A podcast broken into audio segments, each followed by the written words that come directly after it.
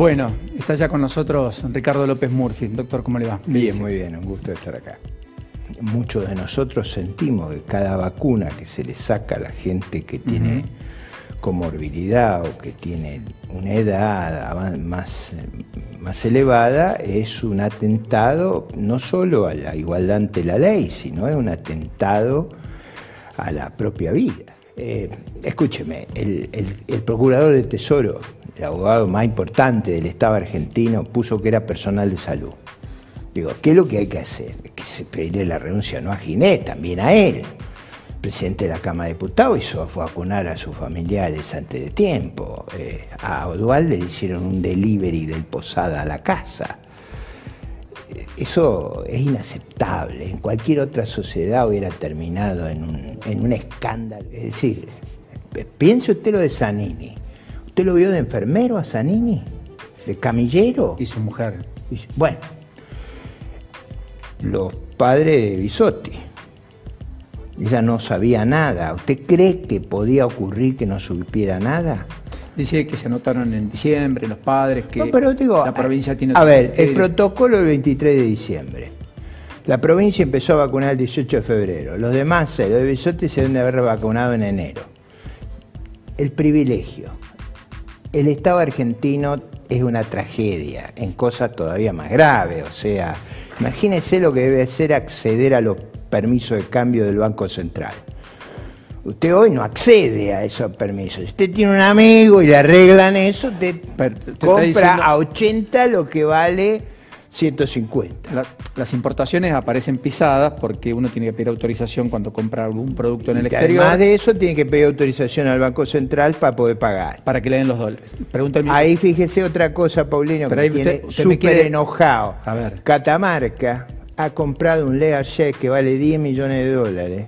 Avión. En un momento, un avión. Para el gobernador. el gobernador, para pasear, para venir a Buenos Aires. Es decir, con un lujo obsceno, en un momento que el país está viviendo una situación muy desgraciada.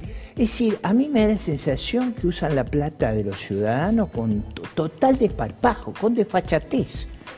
Eh, yo no digo que son, no digo lo de Duque, de yo, yo hasta soy moderado, digo, renuncie a la presidencia de las comisiones en las cámaras, renuncie a la presidencia de las cámaras, a lo mejor es exagerado quitarle la, banca, pero hoy me decía un salteño, dice, a Mary por un acto, este, como era este, erótico, lo echaron en horas. Sí. Esto hicieron una barrabasada y nada, no hay sanciones. y usted lo ve. Mire, Paulino, fíjese el caso de San Nicolás. Te veo que la justicia, ahí hay un escándalo espectacular. Sí, porque además ya liberaron de oficio allanamientos, intervino la fiscalía. Ahí hay un escándalo que va a ser para verlo, porque ellos entregaron el proceso de vacunación a una agrupación política. La clave del Estado democrático y republicano es que sea laico. No, usted no puede identificar el Estado con una religión con, un con una convicción política, con una familia. Acá están identificados con una familia, con una religión y con un y con una posición política. No puede ser eso. Lo que es increíble es que sabiendo todas estas cosas, los volvieran a votar. O sea, también creo que no es solamente los gobernantes la falta de inhibición moral es que ha habido cierto consentimiento a estas cosas. El, episodio este tiene una característica pedagógica. Lo que no se veía, se corrió el velo. Lo que no se veía, se ve. Y usted se queda espantado. Porque no, no sé si te ha notado que en la descripción de ellos hay algunos que dicen, bueno, yo no sabía. Dual le dice, a mí me ofrecieron. Aprovecha. Es como si yo le dijera. Aprovechale. es como si yo le dijera. dijo, me hubiera formo parte de la gavilla, pero no lo organicé. Pero si acá no, la gavilla es gavilla, aunque uno lo organice. O sea, gente me dice a mí, bueno, usted protesta tanto porque no está en la rosca. Es verdad, no estoy en la rosca, esta rosca no ha degradado. Yo cuando llamo rosca es un grupo de privilegios que se aprovecha del poder del Estado. Mire, Leandro Anlet tenía una frase sobre eso que era espectacular. Dice, quieren instrumentos públicos, quieren gobernar más para poderle dar más favores a los amigos. Usted vio que Beatriz lo avisó hace como un mes dijo, no está bien esto, me están ofreciendo vacunas por zurda. Yo, yo en ese momento cuando lo leí dije, no, no se van a animar a eso. No, no se van a está exagerando. Te dijo, no van a llegar tan lejos. Exactamente, no se van a animar, no. Y bueno, y después aparece, es un lupanar eso. Usted me invitó a un programa, una larguísima entrevista. La lupa, sí. Sobre el tema, eh, salió el tema de cómo seleccionar los cuadros que gobiernan. Y yo propuse la meritocracia, que después con los tiempos se armaron unos líos, pero esto fue mucho antes del, del debate público. Del debate público. Tiene una lógica muy profunda el mérito, y tiene una lógica muy profunda que usted tenga cierta eh, cautela, cierta inhibición moral para el abuso. Está bien, pero eso es, usted dice, para los cargos del Estado. Bueno, que no son menores. Es decir, para en los general, no, para los no en general en- fuera del Estado usted recluta con esos criterios de meritocracia. Usted no va a poner gerente al más bobo. Chile vacuna 15 veces más que nosotros. Están llegando 4 millones de dosis. ¿Usted cree que, que los chilenos, los brasileños vacunan tres veces más que nosotros? ¿Usted cree que el, el chileno medio educado, el brasileño medio mejor que nosotros? No. Es un problema de incompetencia del gobierno. Y eso agrava el problema de la, del. Ojo que de le van a decir que. Bolsonaro en la pandemia actuó a la inversa de los Bueno, manuales. el número. y A ver, a ver, veamos los números de muertos por millón de habitantes. Mire eso. Palo y palo, Argentina y Brasil Bueno. casi los mismos. Y En Argentina más que Brasil Chile. cayó, Brasil cayó 4% de la economía, 4 o 5%, nosotros caímos 10. El país que peor lo hizo. Ver, Digo, hay que entenderlo, lo la hizo gestión de la pan- mal. la- Lo hizo mal en términos sanitarios y lo hizo mal en términos económicos. Hemos pagado un costo inmenso, para no decirle en términos educacionales. ¿Usted ha pensado lo que cuesta en capital humano un año sin clases?